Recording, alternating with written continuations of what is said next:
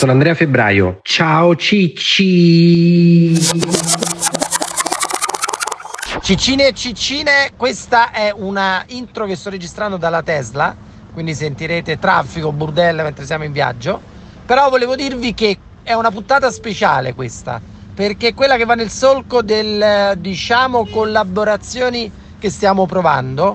Questa è una collaborazione con Symposium Podcast, i nostri amici, ed è quindi un'intervista questa volta a loro a me in due parti dove mi metto veramente a nudo, nel senso che sarà anche video e sono nudo. Dai! Eh! Ciao Andrea e benvenuto Ciao, nel Symposium Podcast. Questo è il primo episodio in collaborazione con un altro podcast con Ciao Cicci. Grande! È un onore averti qui con noi.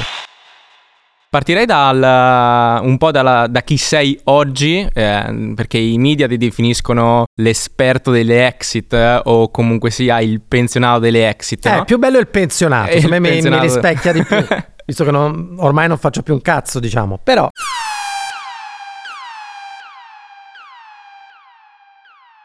Prima di trattare un po' quello che hai fatto, i grandissimi risultati, parlaci un po' della tua vita oggi, cioè com'è vivere da pensionato a 40 e... io in realtà ce n'ho 50. 50? Ah. Ahimè, ahimè. Cioè, Eh, li, quasi li 50, porti bene, li porti 49. bene. Allora, la mia vita è una vita da pensionato, a parte scherzi, nel senso che mi sono fatto il culo per la prima parte della mia vita lavorativa, diciamo. Poi ho avuto la gran fortuna di fare questa prima exit molto molto importante, che era Tiz, questa società che abbiamo venduto per 308 milioni. A quel punto sono riuscito a fare cash out, quindi a prendere le mie chip dal casino, uscire.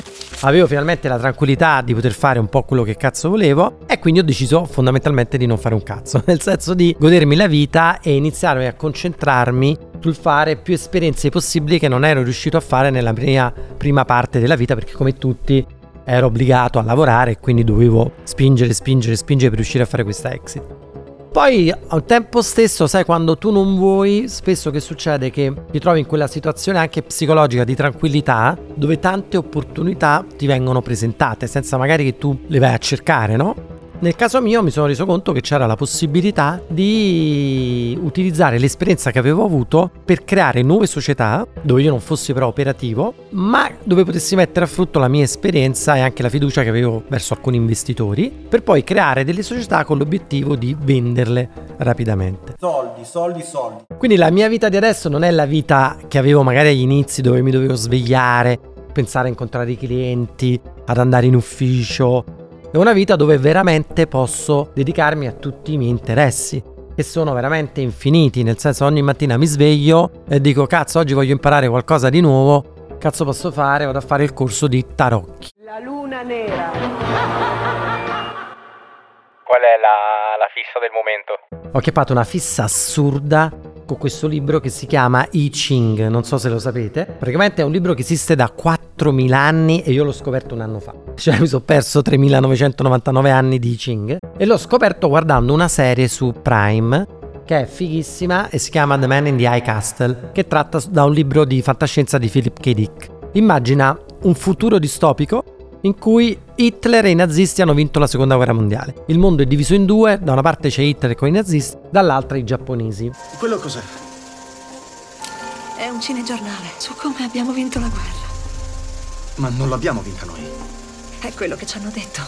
Praticamente in, questo, in questa serie, uno dei protagonisti principali, che è il capo, il primo ministro giapponese, quando deve prendere una decisione, utilizza degli stecchini che butta e poi si consulta con un libro. Io pensavo fosse un'invenzione e invece ho scoperto che è una cosa vera. Esiste questo libro, si chiama I Ching, al quale tu puoi porre una domanda, è come avere un amico saggissimo. Hai tre monete, butti queste monete sei volte, sulla base del risultato delle monete crei un'immagine, cerchi questa immagine nel libro e il libro ti risponde a qualsiasi domanda. Quindi questa è la mia Perché fissa di adesso. decisioni le hai usate ultimamente? Allora, sto cercando una casa da prendere e volevo sapere se riuscivo a trovarla entro un certo tempo. Quando tu poi butti le monete e crei questo esagramma, ti escono delle frasi, si chiamano sentenza e immagine. La sentenza rappresenta quello che succede adesso nella tua vita e l'immagine ti dà un consiglio. L'ho usata per la casa, è assurdo perché mi è uscito proprio una sentenza con la frase, dopo magari te la leggo, in cui usa proprio la parola casa, a casarsi, che c'è una coincidenza assurda come cazzo è. Portami via! Altra domanda, stiamo per fare la exit in una nostra società e volevo scoprire se questa era il partner giusto per questa società, anche la risposta. E poi in un'altra società che abbiamo fatto c'era una situazione molto delicata con un contratto e stavamo lì lì, c'era chi non dormiva la notte perché eravamo lì dal farla andare benissimo, farla andare a puttane sulla base di come sarebbe andata la negoziazione di questo contratto.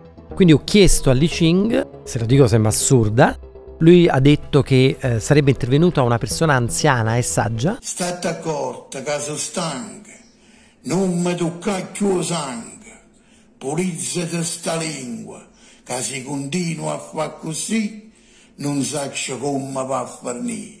All'improvviso in questa trattativa estenuante è cambiato l'interlocutore, è arrivato questo signore anziano e la cosa si è sbloccata.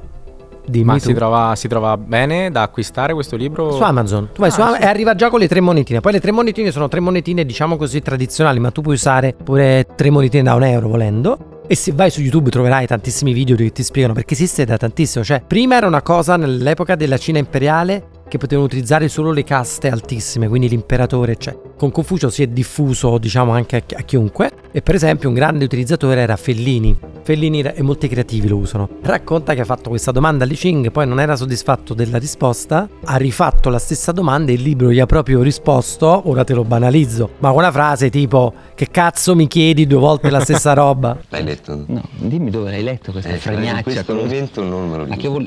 No, ma non puoi tirar fuori così per mettere in imbarazzo uno No, no, che non si mette comunque in in imbarazzo. imbarazzo.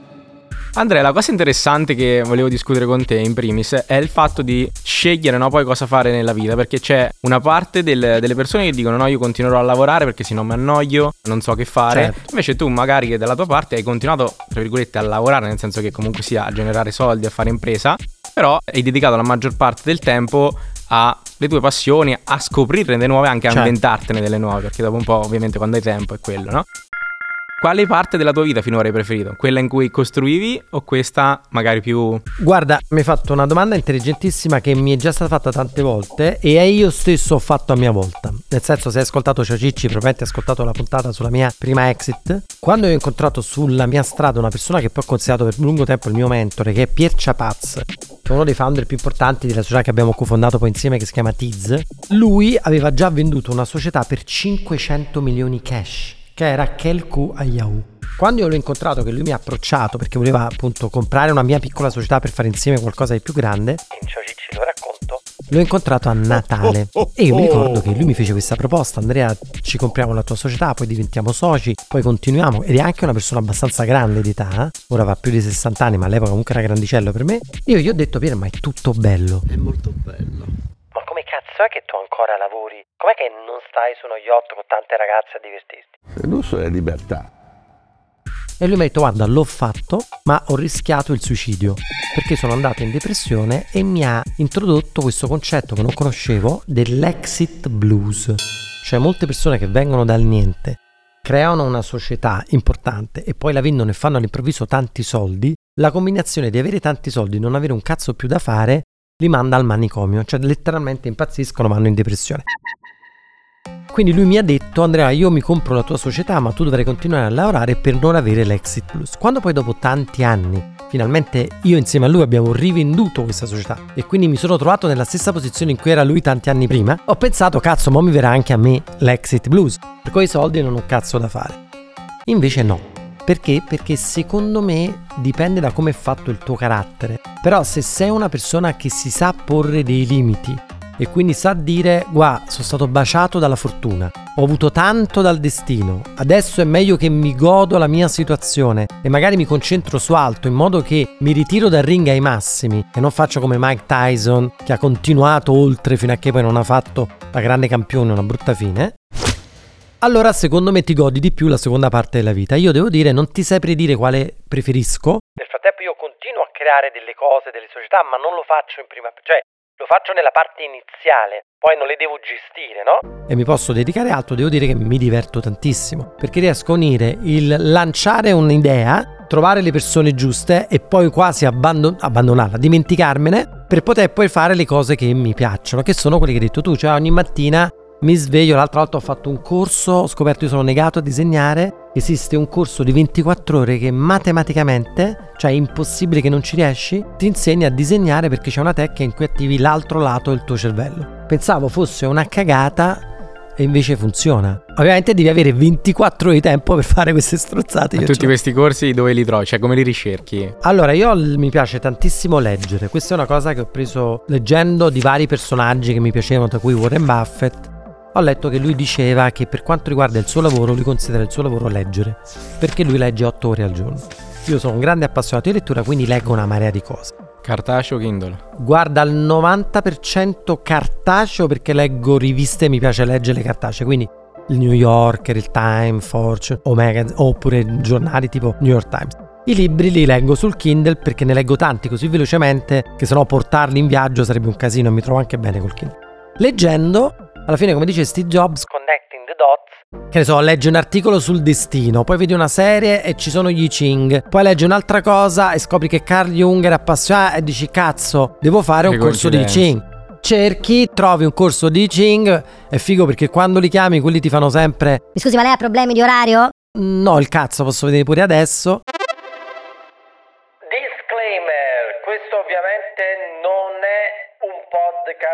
Consigli degli acquisti, parliamo di droghe, con le droghe si può tranquillamente morire, generano dipendenza e sono completamente illegali in Italia, mi raccomando.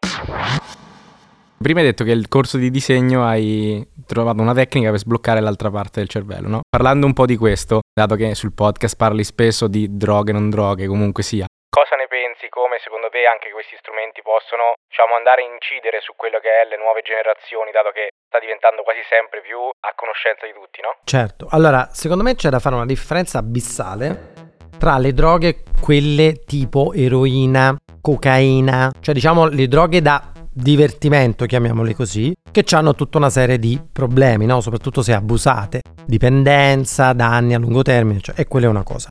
Poi ci sono tutta una serie di altre droghe, soprattutto alcune droghe allucinogene, quindi i funghetti allucinogeni, l'LSD, il peyote, che da sempre, cioè da neanche millenni, da milioni di anni, in tutte le culture, in tutto il mondo, sono state sempre utilizzate. Dai Maya, gli Inca, gli Aztechi, gli antichi romani, il mito di Dionisio, i greci, eccetera, eccetera. Da sempre l'uomo ha fatto uso di sostanze in grado di far uscire da sé e perdere il contatto con la realtà che lo circonda. La parola droghe secondo me è fuorviante. In realtà queste sono delle sostanze speciali che hanno il potere di aprirti la mente.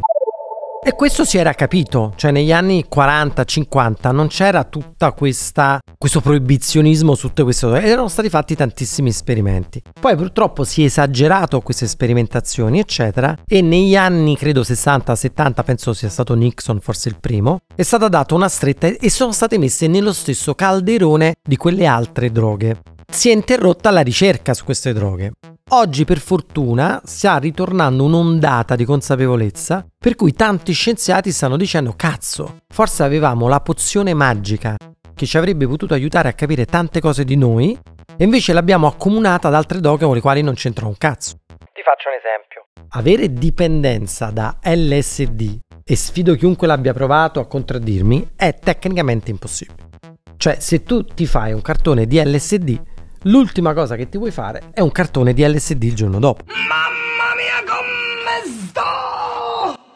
Perché l'esperienza è così devastante, così forte, così potente che è impensabile non solo proprio a livello fisico-chimico, ma anche a livello mentale che ti sviluppi dipendenza. Però Quello che ti può dare invece l'averla provata sotto controllo magari anche medico con degli esperti del setting giusto è che magari ti sblocca dei processi mentali e, e infatti la stanno studiando, può anche curare alcuni problemi. Ci sono delle cure sperimentali, ad esempio della chetamina, che è un allucinogeno fortissimo, contro la depressione, contro le dipendenze. Io sono in favore di tutto questo perché penso che tutto quello che ci possa aiutare a capire meglio noi stessi e altri può essere ovviamente meglio, no? La possibilità comunque che tu sei riuscito a fare queste cose in determinati posti, no? La devi anche al fatto che nella tua carriera hai potuto sempre fare soldi e poi viaggiare, quindi avere sia Esatto. tempo che denaro. qual è il posto più bello in cui sei stato e perché? Allora, sicuramente il Perù, perché adesso sto per partire per il Vietnam, quindi magari cambierò idea, ne ho viste tantissime di nazioni. Però il Perù mi ha fatto impazzire per tutta una serie di cose. Innanzitutto puoi fare varie stagioni in un unico viaggio. Perché puoi andare sulle Ande, che sono tipo le nostre Alpi, però a differenza delle Alpi sono meno... Così c'è, insomma c'è meno gente, volevo dire una parola figa, ma non mi è venuto. E quindi ci sono proprio la popolazione delle Ande, che è proprio un altro ceppo, cioè se li vedi sembrano, sembra di stare in, Harry, in scusami, nel Signore degli Anelli, sembrano gli Hobbit, cioè proprio piccolini, però persone veramente caldissime, fantastiche, stupende, fai un'esperienza quasi mistica, devi masticare le foglie di coca a proposito, altrimenti giramenti, cioè ti racconto questa cosa, io ero là anche con mia figlia Appena atterrati andiamo nelle Ande, c'era una bellissima piscina e questo albergo meraviglioso sulla montagna, eccetera. Quelli mi avevano detto fai attenzione, non ti sbattere troppo perché qua se no ti viene il mal di altezza. Non avevo ancora preso le foglie di coca, ho fatto un bella vasca in piscina con mia figlia. Il tempo di fare 5 metri mi sono svegliato questi che mi davano gli schiaffi. Io così, cosa di ossigeno, ero svenuto in acqua che era pure pericoloso. Però perché ti dico il Perù? Perché al tempo stesso puoi fare questo, poi ti sposti, vai in Amazzonia, dove fanno 30 gradi, sono un grande appassionato di animali, safari, cioè, e vedi questi animali incredibili, anaconde, bla bla. Poi se ti piace mangiare bene, a Lima, una delle città col più alto numero di ristoranti Michelin, dove ci sono tutte queste contaminazioni tra questa cucina di altissimo livello e questi cibi che si trovano solo nell'Amazzonia. Insomma, un viaggio, tra l'altro un posto anche economico, cioè ci sono anche delle strutture costose, però se vuoi puoi farlo veramente con due spicci. Le persone sono fantastiche, non è pericoloso come al solito, basta evitare alcune parti, ma per il resto... Quindi ti direi il Perù. Andrea, vorrei parlare un attimo con te adesso del punto business, ok? Quindi come certo. sei arrivato a tutto questo. Secondo me sei una persona straordinaria perché quando parli con imprenditori spesso e volentieri si parla solo e esclusivamente di business, no? Invece con te si può spaziare in tantissime cose e questo è super piacevole. Dal punto di vista business, diciamo che il tuo expertise più grande è proprio costruire per fare exit, no? Esatto. Proprio partire con quell'intento. Puoi dare tre o cinque step importanti per un ragazzo magari che ci segue, che sta partendo e dice ok, la faccio direttamente con questo scopo? Allora, innanzitutto bisogna sfatare un mito. Molti dicono Italia è un posto del cazzo per fare exit. Questa è una cazzata assurda, cioè chi lo dice è un ignorante che non ha fatto exit e quindi immagina leggendo articoli e cose. Non è così. Dipende però tu che cosa intendi per exit. Allora, partiamo dal presupposto. Se tu vuoi cambiare il mondo ed essere Elon Musk che colonizza Marte e incidentalmente diventa l'uomo più ricco del pianeta, oppure ti vuoi divertire, vuoi creare qualcosa con lo scopo però di fare soldi. Io sono del fare soldi. A me di cambiare il pianeta sinceramente non è un fa per me. Cioè è troppo per me, non sarei neanche in grado e quindi non faccio quel tipo di società. Io faccio delle società che fanno una cosa specifica fatta bene e vengono create con l'obiettivo poi di essere vendute, cioè di trovare una casa più grande che le possa ospitare e fargli fare quel passo in più e farle allargare, diventare più grandi, eccetera.